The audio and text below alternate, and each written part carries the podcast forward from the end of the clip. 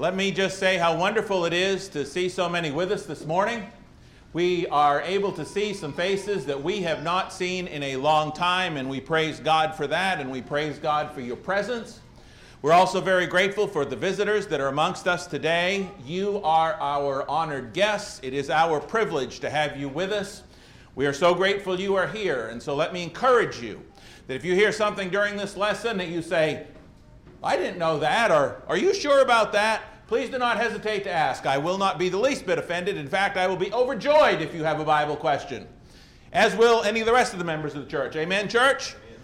So if you hear anything, uh, take notes, listen. Please turn in your Bibles to these passages because God is always right. The preacher is not, but God is. So make sure that the preacher is preaching what God said. If you have any questions, again, please let us know.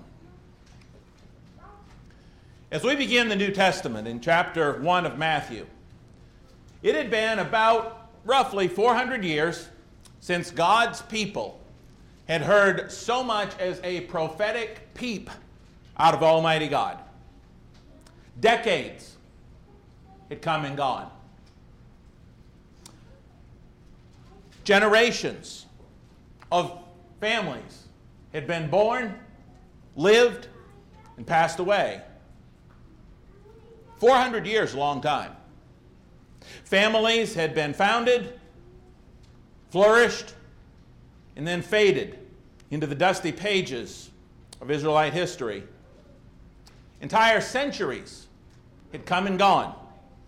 They had surfaced, been spent, and sped by, all in utter silence as far as another word of prophecy from the great God of the universe between the last words of Malachi and the first words of Matthew chapter 1. Up until, that is, God.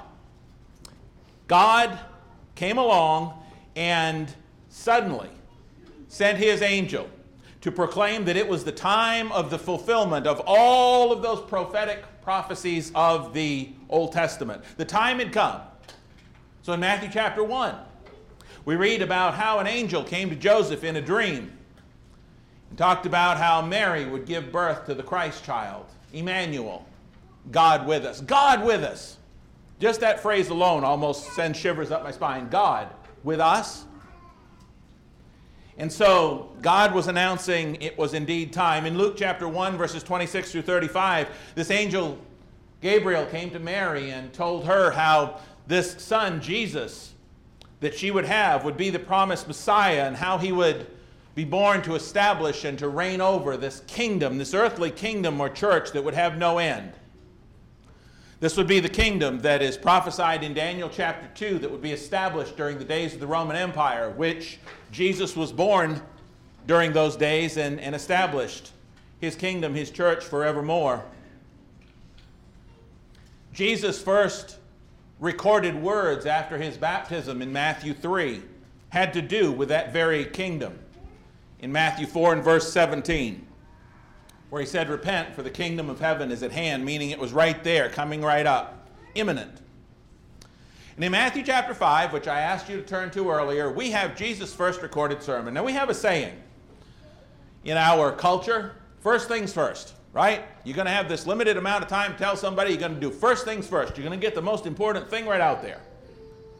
Paul said in 1 Corinthians 15, 1 through 4, that he delivered to them as of first importance the gospel by which they are saved. Get that right out there. So, here's the question.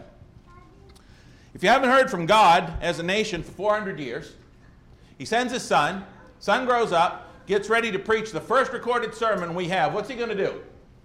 First things first, he's going to put the most important thing right out there. You want to know about this kingdom and, and what this kingdom life is going to be all about, this, this life in, in the Lord's church then we would look at his first recorded sermon in Matthew chapter 5, verses 1 through 12, where it says, And seeing the multitudes, he went up on a mountain, and when he was seated, his disciples came to him. And he opened his mouth and he taught them. Okay, here it is. God's ready. 400 years of. Now he's going to open his mouth and he's going to hit them with the most important thing. Blessed are the poor in spirit, for theirs is the kingdom of heaven. He's, he's talking about the kingdom already. Blessed are those poor in spirit, that is, those who are humble or bankrupt in spirit. Verse 4 Blessed are those who mourn, that is, those who mourn over their sins and the sinful state of mankind. He said, For it's those people that will be comforted. Verse 5 Blessed are the meek. He's not talking about the weak, he's talking about those who will humble themselves again. Meek means power under control, like a broken stallion. Blessed are the meek, for they shall inherit the earth. Blessed are those who hunger and thirst for righteousness, for they shall be filled. He said, You are blessed if you want God's righteousness. If you're hungering and thirsting, and that is what's most important to you, guess what? God's going to fill you. He goes on to say, Blessed are the merciful, for it is they who shall obtain mercy. Blessed are the pure in heart, for they shall see God. This is what the, the New Testament and the kingdom is all about, is seeing God. We want to be able to, to leave this life and to see God, and we, and we want to see God's attributes in this life. And he says, Blessed are the pure in heart. That's what's going to happen to them. Blessed are the peacemakers, for they should be called sons of God. They'll be called sons of God because they'll be like God, because God is a peacemaker. Blessed are those who are persecuted for righteousness' sake, for theirs is the kingdom of heaven. When you are living for God and you are living right, sometimes you're going to be persecuted for that. Sometimes people are not going to like it. But he said, you know what? Blessed are those who are persecuted for that reason, for that's, that's who the kingdom belongs to. Blessed are you when they revile and persecute you and say all kinds of evil against you falsely for my sake. Rejoice and be exceedingly glad, for great is your reward in heaven. For so they persecuted the prophets who were before you. He's got this whole list of incredible blessed are, what we call the Beatitudes.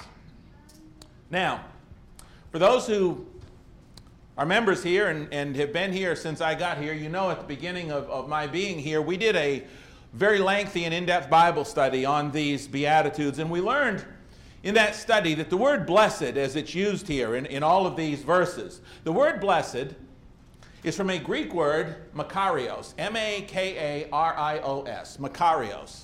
And that word has this idea with it. When you think of blessed, what does it mean to be blessed or blessed?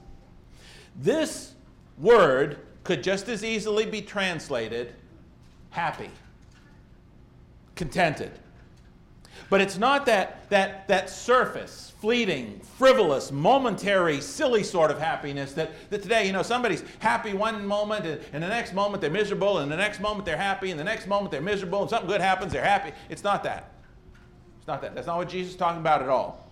This Greek word makarios, translated blessed, means a confident, contented, fearless, safe and secure peace and happiness. That's what it means. Blessed. That, it contains all of those. It's this long lasting, contented, peaceful, fearless happiness, this, this, this joy that doesn't end. That's what the word blessed means in the Greek, this makarios. It is the kind of peace and happiness that only God can provide and that the circumstances of this world cannot take away. And so we call those the Beatitudes. Right? Even, I mean, everybody's heard of the Beatitudes. Well, here's the question for this morning. The word Makarios, same word for blessed, also occurs in what some have referred to as the seven Beatitudes of the Revelation. Did you know that while we commonly refer to the Beatitudes in Matthew 5, there are what some have called the seven Beatitudes, or the blessed be, the Makarios be, of the Revelation. Did you know that? I want to take a look at those this morning because we're not as familiar with those. First thing I want for us to understand is that the book of Revelation was written to Christians that were suffering the most horrible, terrible, awful, horrific, I mean, just uh, quickly, I mean, I know sometimes we think our lives are a mess and we're persecuted. Brethren, no disrespect to anybody, but we don't know what persecution is compared to theirs. These were people that when they were meeting to worship on Sunday morning, the authorities could come in, drag them away, and literally Nero would, would light these people on fire and burn them alive in his gardens. These were people that were tied in animal skins and thrown into the arena so the lions would tear them apart, all because they were Christians. This is the type of persecution that the people to whom Revelation was written were currently undergoing. Their, their circumstances were horrible, they were awful, they were terrible, the worst imagined, right out of a horror movie simply because they were Christians. So, you know what the book of Revelation is? Under those circumstances, the book of Revelation is God telling his people, You've got a hope. And even in the midst of the worst things that can happen to you, you can have this confident, happy, hope, contented joy because I am God and you belong to me and I will take care of you. If you lose your earthly life, you're just coming home with me. That, that's kind of the, the, the, the whole story of Revelation in a nutshell. God, the great God of the universe, wanted his faithful but suffering saints to have hope and comfort and blessedness in their lives despite that mess. Is that, a, is that something we can learn from today? Everybody's life's perfect, right? That's why you're here this morning to celebrate because your life is flawless, right? Not a chance. Not on this old world. Some of us struggle with a lot of things, and so I want to share this morning the seven Beatitudes of the Revelation. I want you to understand that God said you can still be blessed in the sense of, of contented and at peace and, and happy no matter what you're going. If they could, we certainly can. And so, as we talked about last Sunday morning, I want you to consider first off the condition of the prisoners on the island of Patmos. John the Apostle was on the island of Patmos, Revelation 1 and verse 9, when he received this revelation, this revealing from God. I want you to understand that part of being exiled, and he was exiled because he was true to God's word, part of the exile, part of this imprisonment of being on the island of, of Patmos was first off it was just a thing that was going to happen if you were put there as a prisoner. You were going to be scourged first. We all understand scourging. Jesus underwent scourging.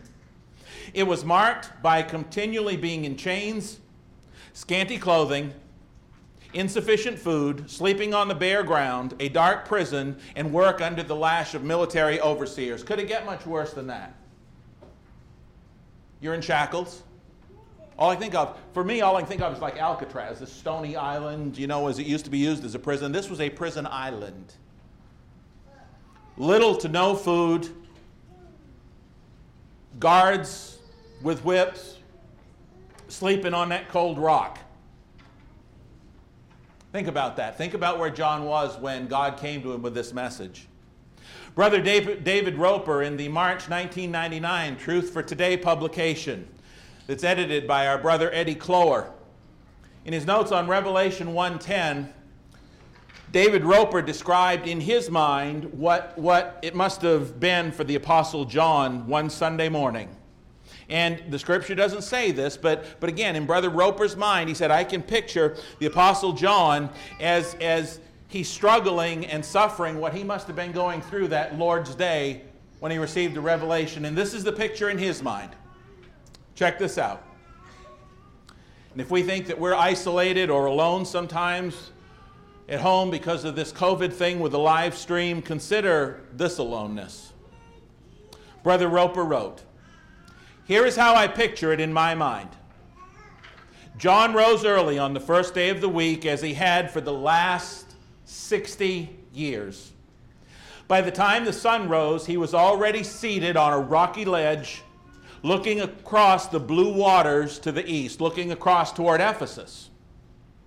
Spray hit his face as the waves relentlessly pounded the rocks below. But John's thoughts were far across the sea, where his brethren were gathering for worship. The church in Ephesus had been John's home congregation for more than 20 years, and he knew the brethren there as well as the surrounding congregations. Tears probably came to his eyes as he envisioned the faces of those he loved. He could see them praying, breaking bread, and singing. And there on his lonely perch, He may have even lifted his own voice, old and cracked, but filled with emotion.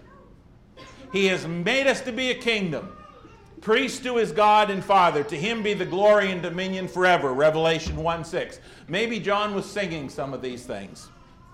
And I can kind of picture this old man in his 90s sitting there with tears in his eyes because he can't be in worship with the saints. Suddenly, the earth seemed to sink away under his feet. The horizon receded. John's soul seemed to be liberated from the shackles of time and space. He was out of contact with the physical world around him. He was in the spirit. He saw, but not with physical eyes. He heard, but not with physical ears. He was in direct contact with the Savior. And that's one man's opinion of how it may have occurred, but whether that's it or not, if you go home and read Revelation 1, you're going to see that John was indeed in the Spirit on the Lord's day. And, and all of a sudden there came this revealing from God. The point that we do know that you do have to take from this is this John was suffering mightily. And God did not want his faithful servant to be without hope. Does that speak to us? God came to his faithful servant and met him where he was at and gave him these seven blessed bees that I want to share with you this morning. The first one is in Revelation chapter 1. Please turn there. John, of course, would write down this revealing or this revelation later. Many believe after he was released from Patmos, obviously they didn't set him up, you know, with a PC so he could write it, you know, on the island, okay? But after John's release, secular history tells us that John wrote the Revelation and he wrote what he saw. But, but look at the very beginning of this. He says in Revelation 1, verses 1 through 3, it says, The revelation of Jesus Christ, which God gave him to show his servants, things which must shortly take place. One quick thing. A lot of people today believe that Revelation hasn't been fulfilled, but the very first verse says these things were to shortly take place in, in John's life in the first century. And he sent and signified it by his angel to his servant John, who bore witness to the word of God and to the testimony of Jesus Christ to all things that he saw. Here it comes blessed, Makarios, happy, contented, peaceful, long lastingly overjoyed. That's what that word blessed means, Makarios. Blessed is he who reads, and those who hear the words of this prophecy and keep those things which are written in it, for the time is near. You know what God's saying? Hang in there just a little longer, John. I got this. I'm going to take care of this for you. Hang in there. The time is near. It's right around the corner, John. I'm going to take the Roman Empire down. Domitian is not going to have the last word. The events set in motion by Nero are not going to be the end of it. Rome is not going to last, but my people are. Hang in there, John. Blessed are those who read this book and they understand. But you know, the book of Revelation still applies to us today by extension because, let me ask you a question. Does the scripture say our lives are but a vapor?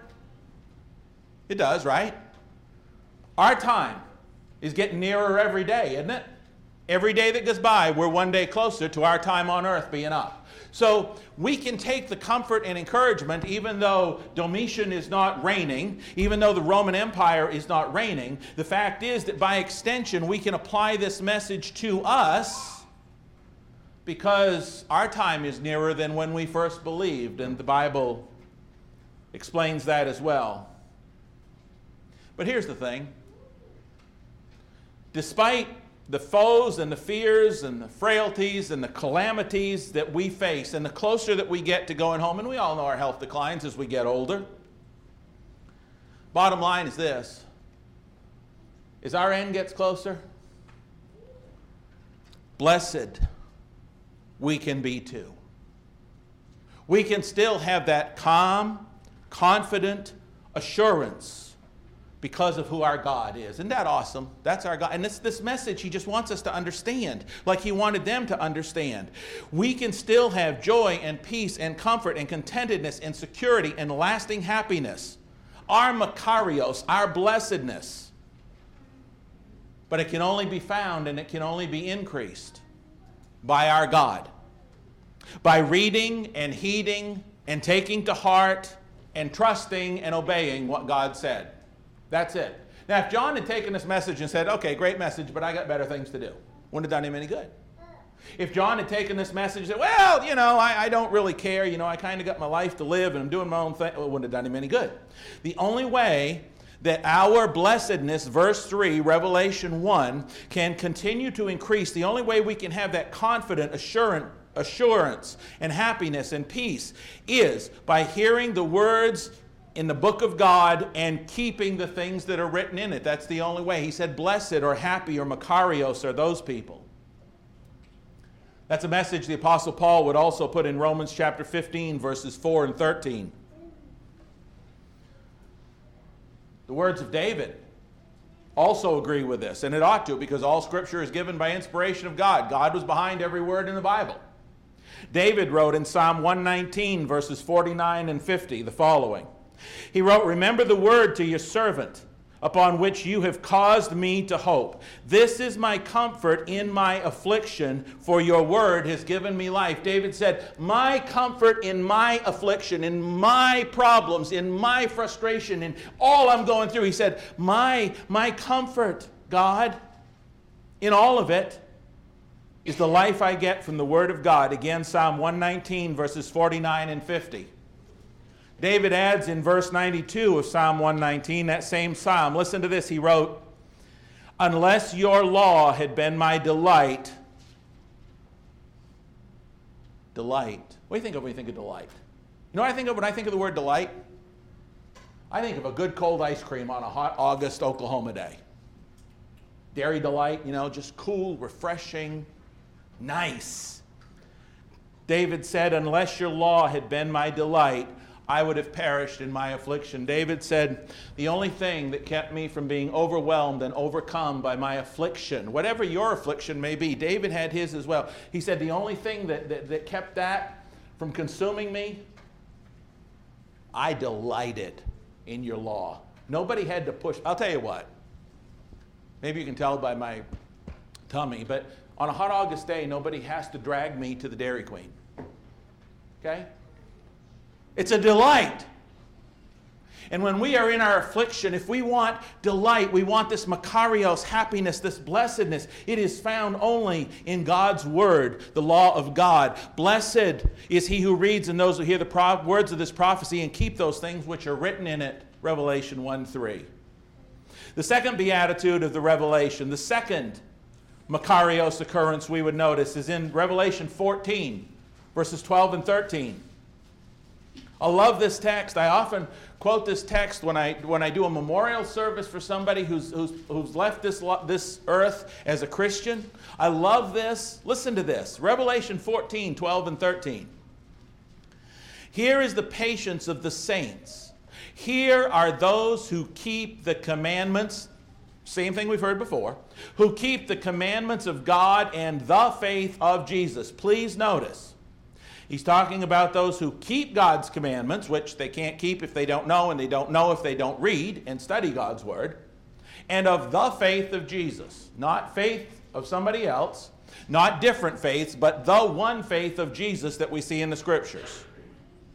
Then I heard a voice from heaven say to me, Write, blessed, Makarios, happy, confident, at peace, blessed are the dead who die in the Lord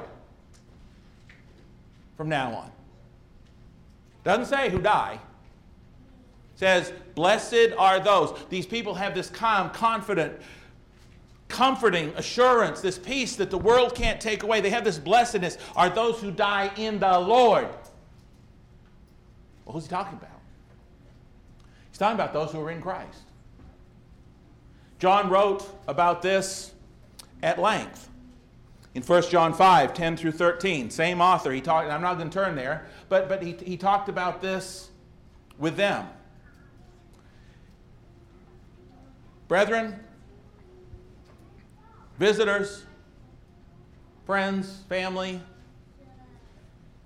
Blessed are those who die in the Lord. How do we get into the Lord? The Bible's very clear. There's only two places in the entire New Testament where the words into Christ occur. We've got to be in Christ. There's only two places that that occurs. Galatians 3:26 and 7 and Romans chapter 6 verses 3 and 4. We must be baptized into Christ. In order to be in Christ, in the Lord, to die in the Lord, we have to get into the Lord. We have to get into His body. We have to have our sins cleansed and be made holy as we obey His commandment to be baptized for the forgiveness of our sins. And He said, Blessed are those people who die in that state. Through hearing and obeying the Word of God, when it comes to how to receive salvation, we are saved by His grace through our faith. That's what it means in Ephesians 2. Nobody's going to heaven except by the grace of God. That's it. But God extends His grace to us in Christ, and it is up to us by faith, by trusting what God said in His Word, to obey His commandment to accept that grace. We are saved by His grace through our faith when we respond the way He said to in Acts chapter 2, verse 38, and other places. And once we are saved, that way, because that's the only way to be saved according to the Word of God, we are saved for a specific purpose, for doing good works and serving to expand his kingdom. Titus 2 11 through 14. So I think we can safely say, based on this text, that it is only those who choose to continue, to continue to pour themselves into doing good works and serving to expand the kingdom at every opportunity.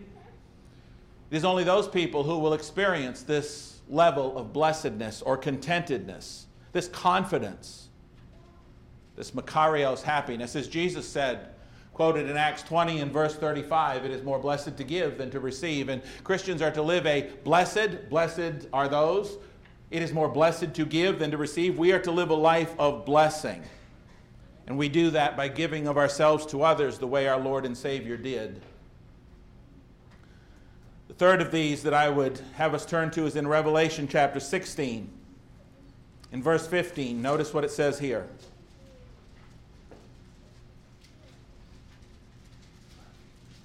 Love to hear those Bibles turn. Revelation 16, verse 15, Jesus said, Behold, I am coming as a thief. Blessed is he who watches and keeps his garments, lest he walk naked and they see his shame. The Bible tells us in several other texts that Jesus said he would come as a thief in the night. What does that mean?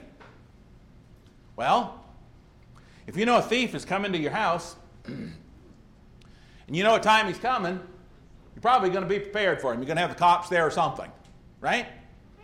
Jesus said, I'm coming like a thief in the night. In other words, you're not going to know when I'm coming. Let me tell you something, brethren. It was Easter Sunday a number of years ago, and I was preaching at the former congregation that I came from. It was Easter Sunday. I believe it was Easter Sunday. Let me put it that way. I know it was a holiday. And there was this lady that came in down back and gave me a hug the way she always did. This was pre COVID. And uh, she got her bulletin sat in her seat, sat through Bible study. She sit back there. She's one of those. She's one of those good brethren that when she agreed with the with something the preacher was saying, she'd say, "You knew." I mean, and if she disagreed, you also knew. Okay. She sat there. She went out afterward, just as healthy as any of us. That night by midnight, she was dead. Could happen to any one of us at any time. And so Jesus comes as a thief in the night. We don't know when our time is coming.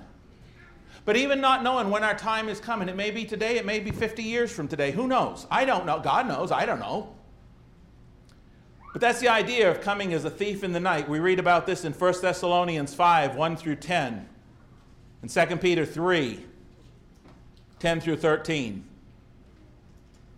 John had even written about this in Revelation earlier on in Revelation 3, verses 3 and 4, when he, when he wrote to our brethren of the first century congregation of the Church of Christ in Sardis the following He wrote, Remember therefore how you have received and heard. Hold fast and repent. Therefore, if you will not watch, I will come upon you as a thief, and you'll not know what hour I come upon you. You have a few names even in Sardis who have not defiled their garments, and they shall walk with me in white, for they are worthy. He said, You need to, to be ready. Remember, speaking of Revelation chapter 16 and verse 15, I remember Karen and I some years ago were staying in a motel overnight. And it was around, I guess, midnight all of the sudden the fire alarms went off. And people are hurrying and scurrying down the hallways thinking the hotel was burning. And let me tell you what, some of those people were not prepared for an alarm to ring at midnight in the hotel. They just weren't. Jesus said, I'm coming like that. You're not going to expect it. You're not going to know when. So just be ready all the time. And, and, and verse 15 of, of Revelation 16 he said, Blessed is the one who is ready, who does watch, who does keep watching, who's expecting me to come at any time. Blessed is that one who watches and keeps his garments. Blessed is that one. The next one that I would have us notice is in Revelation chapter 19. The next blessed be or occurrence of this word. Revelation 19.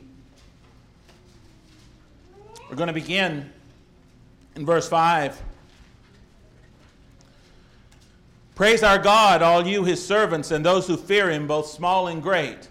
And I heard, as it were, the voice of a multitude, as the sound of many waters, and as the sound of mighty thunderclaps, saying, Alleluia, for the Lord God omnipotent reigns. This is what John is, is seeing in this, this revealing, this vision that he's getting from heaven. He says, Let us be glad and rejoice and give him glory. For the marriage of the Lamb is come, and his wife has made herself ready. And again, it's this idea of, of the church being the bride of Christ and being ready at any time.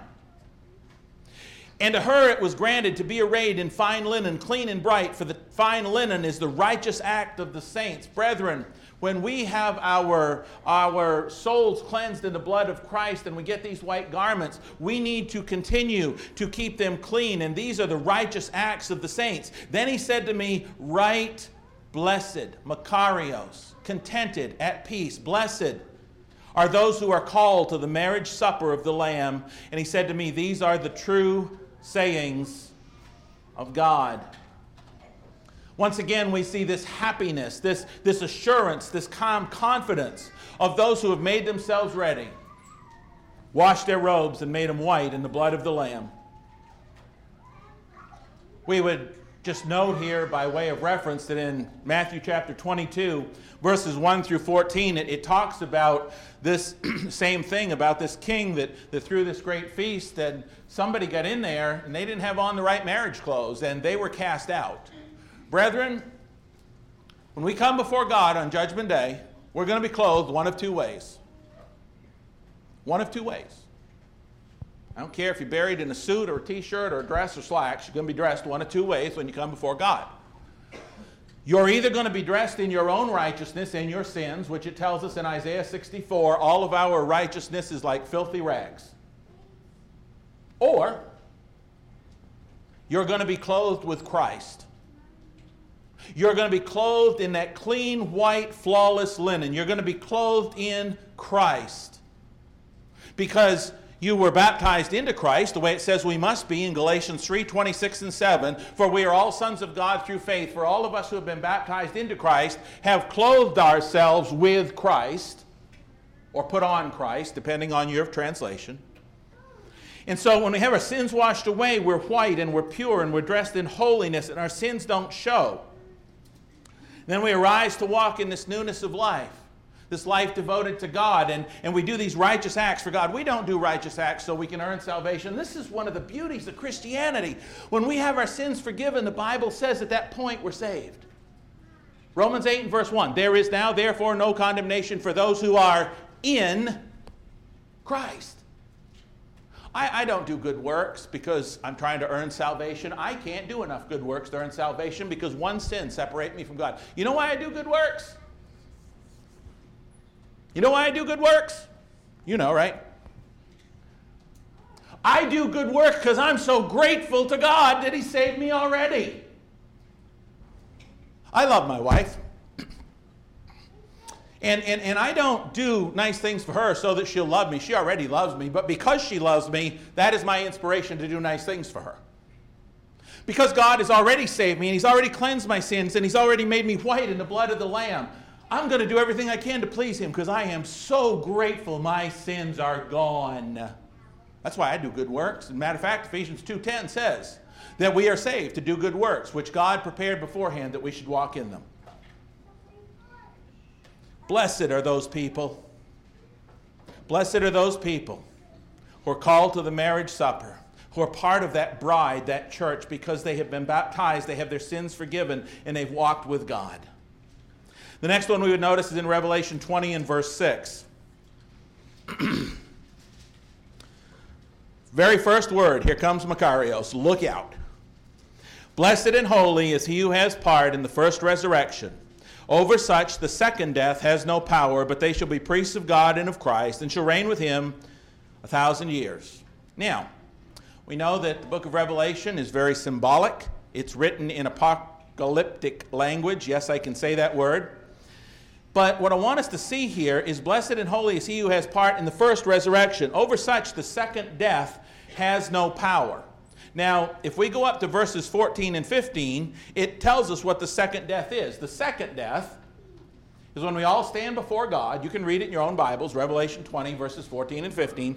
The second death is when we come before God, and those who are not clothed properly are cast into the lake of fire and brimstone. Those whose names are not written in the Lamb's book of life, that's the second death.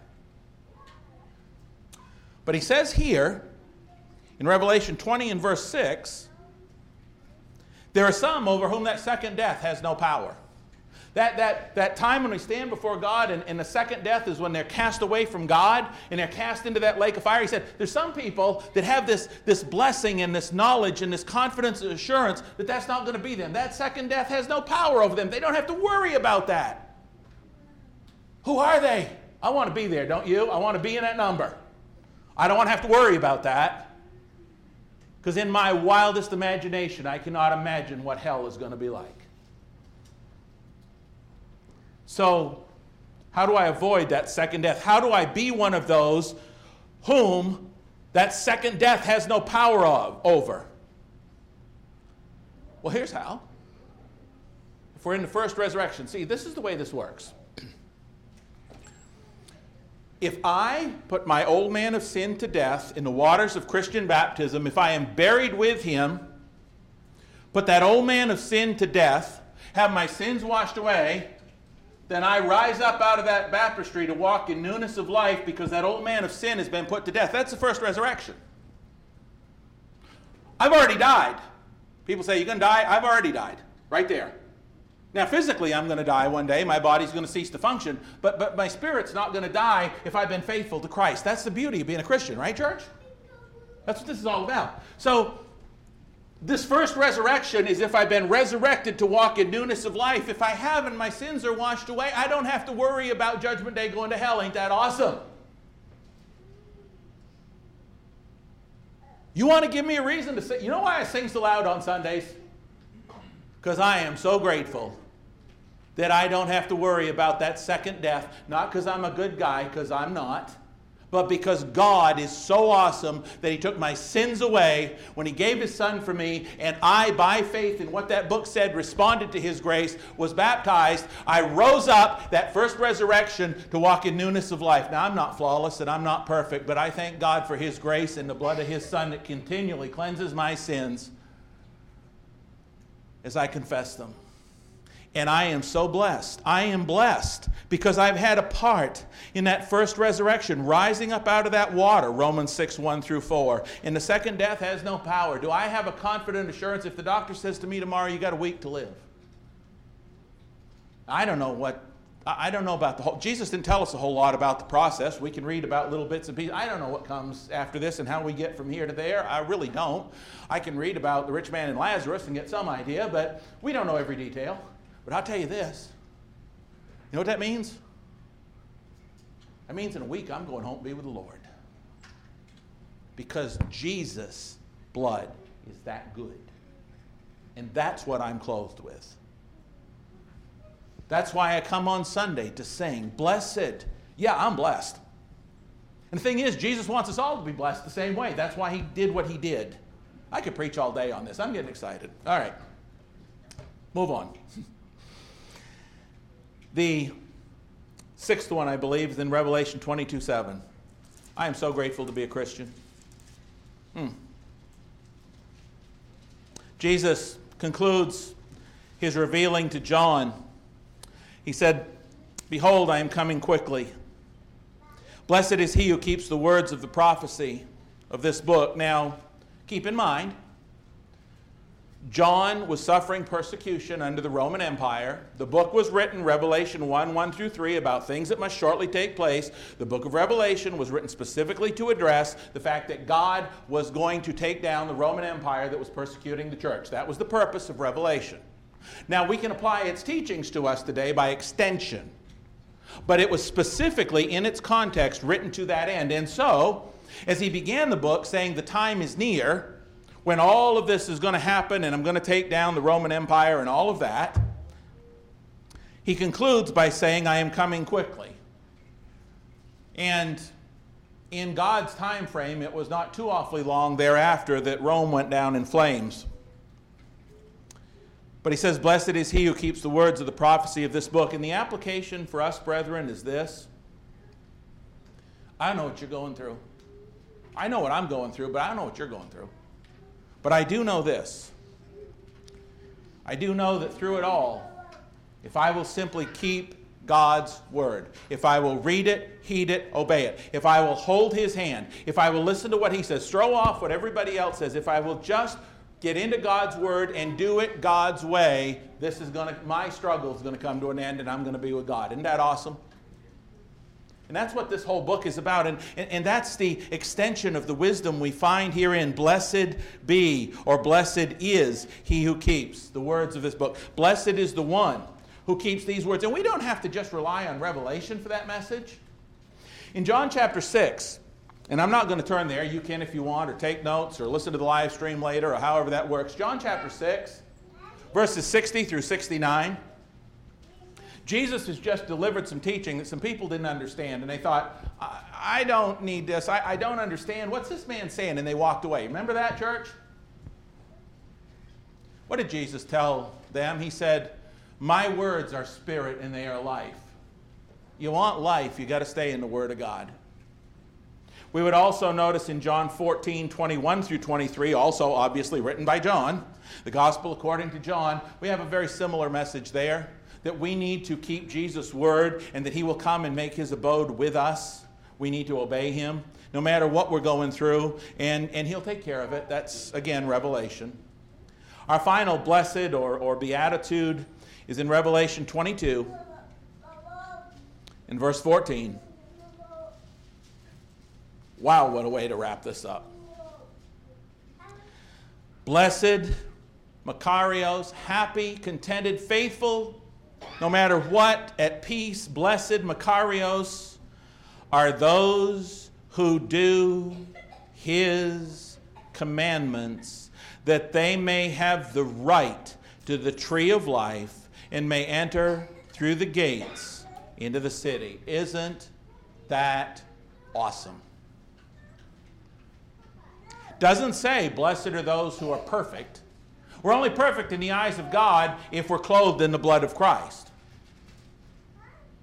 And, and, and being blessed is not just coming to church and hearing His commandments, but doing His commandments. And that gives us, because of His grace and His goodness and His blood and His forgiveness and His mercy and everything I have in the blood of Christ, because of that, He has given me the right to the tree of life. Do you remember how the Bible begins? Genesis 1, 2, and 3. Creation. Remember that? Genesis 3, Eve was told not to eat of the fruit. She didn't keep God's commandment, did she? She gave to her husband, he ate. He didn't keep God's commandment either. Let's not just blame Eve, okay? Both of them got kicked out. Adam, as the man, should have spoken up and done something about that, but he didn't. Okay? Let's just be fair here. But at any rate, when they're kicked out of the garden, why? They're kicked out of the garden because they've sinned and, they should, and God doesn't want them to have any right to the tree of life because they've sinned. And here it's restored. We can have that right again to eat of the tree of life when we have no sin. And brethren, there's only one way to have no sin. For all have sinned and fallen short of the glory of God. And that's to get our sins washed away by God. That's it. That's it. And man, once they are, it is something to celebrate. To celebrate not only on the Lord's Day, but to celebrate with a life lived in gratitude. He died for me. We have monuments in this country. We have the Vietnam Wall. We have all kinds of monuments, people that have died for our freedom, right? You know what this is? This is a memorial to one who gave his life for us. And some people go to these, these memorials of, of fallen soldiers. They go once a year at Christmas or the, the person's birthday or whatever. We have the privilege every first day of the week to gather around this table to partake of this memorial to remember the one who came and gave his flawless life so that I could have my sins erased and go to heaven. Now, if that ain't something to get excited about, check your pulse. Really, truly. Blessed, blessed are those who do his commandments, that they may have the right to eat of that tree of life. It's interesting. You may have a footnote in your Bible, a footnote in your Bible on verse 14. One text reads, Wash their robes. In other words, blessed are those who wash their robes, that they may have the right to the tree of life. And it really doesn't mean anything different. Let me ask you Is washing your robes in the blood of the Lamb, blood of the Lamb, keeping his commandments? Well, sure it is. So talking about the same thing. And we know that we have to do that in order to be saved. Revelation chapter 7 in Revelation chapter 7, we, we know we have to do that. We know that we have to keep his commandments and, and have our robes washed in the blood of the Lamb. In other words, we need our sins washed away by our obedience. Revelation 7, look at this vision he saw earlier. Revelation 7:13 One of the elders answered saying to me who are these arrayed in white robes and where did they come from and I said to him sir you know he said to me, These are the ones who came out of the great tribulation, washed their robes, and made them white in the blood of the Lamb. Talking about that great persecution, that great tribulation that's mentioned other places in the Bible. It has to do with the Roman Empire persecuting the church. Verse 15, therefore, what is the therefore? Therefore. The therefore is there because it connects it to what he just said because they have washed their robes and made them white in the blood of the Lamb, therefore they are before the throne of God and serve him day and night in his temple. And he who sits on the throne will dwell among them. They shall neither hunger any more nor thirst any more. The sun shall not strike them nor any heat, for the Lamb who is in the midst of the throne will shepherd them and lead them to living fountains of waters, and God will wipe away every tear from their eyes. Don't you want to be in that number? I would die to be in that number. But even dying myself for my own sin wouldn't pay the price I owe. Jesus had to do it for me.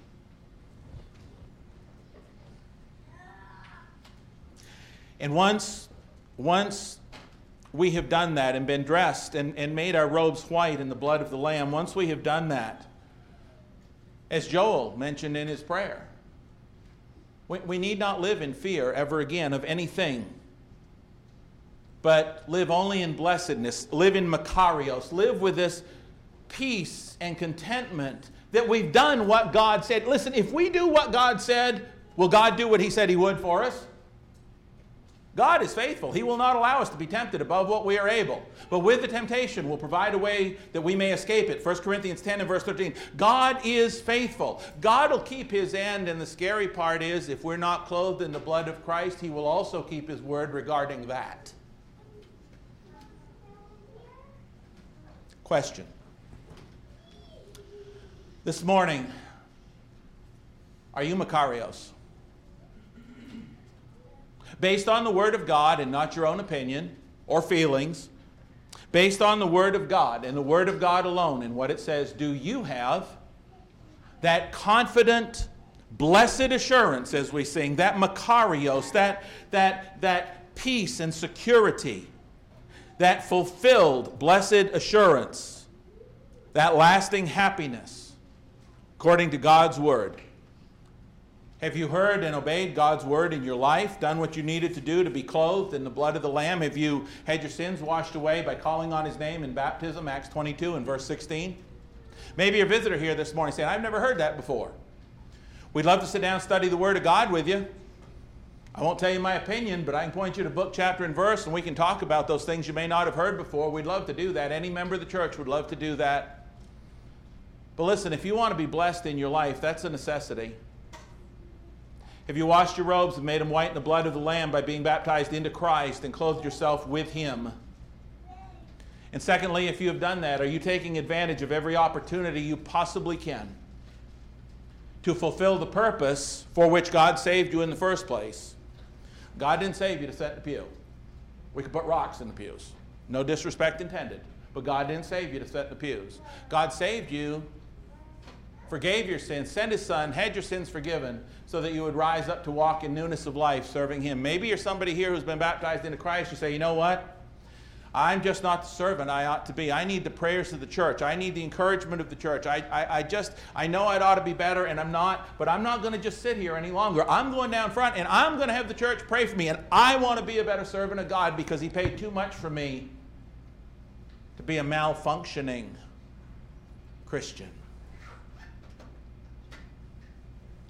If you're saying, I'm not really all I'd ought to be, then true biblical happiness and blessedness is just one decision and a few short steps away.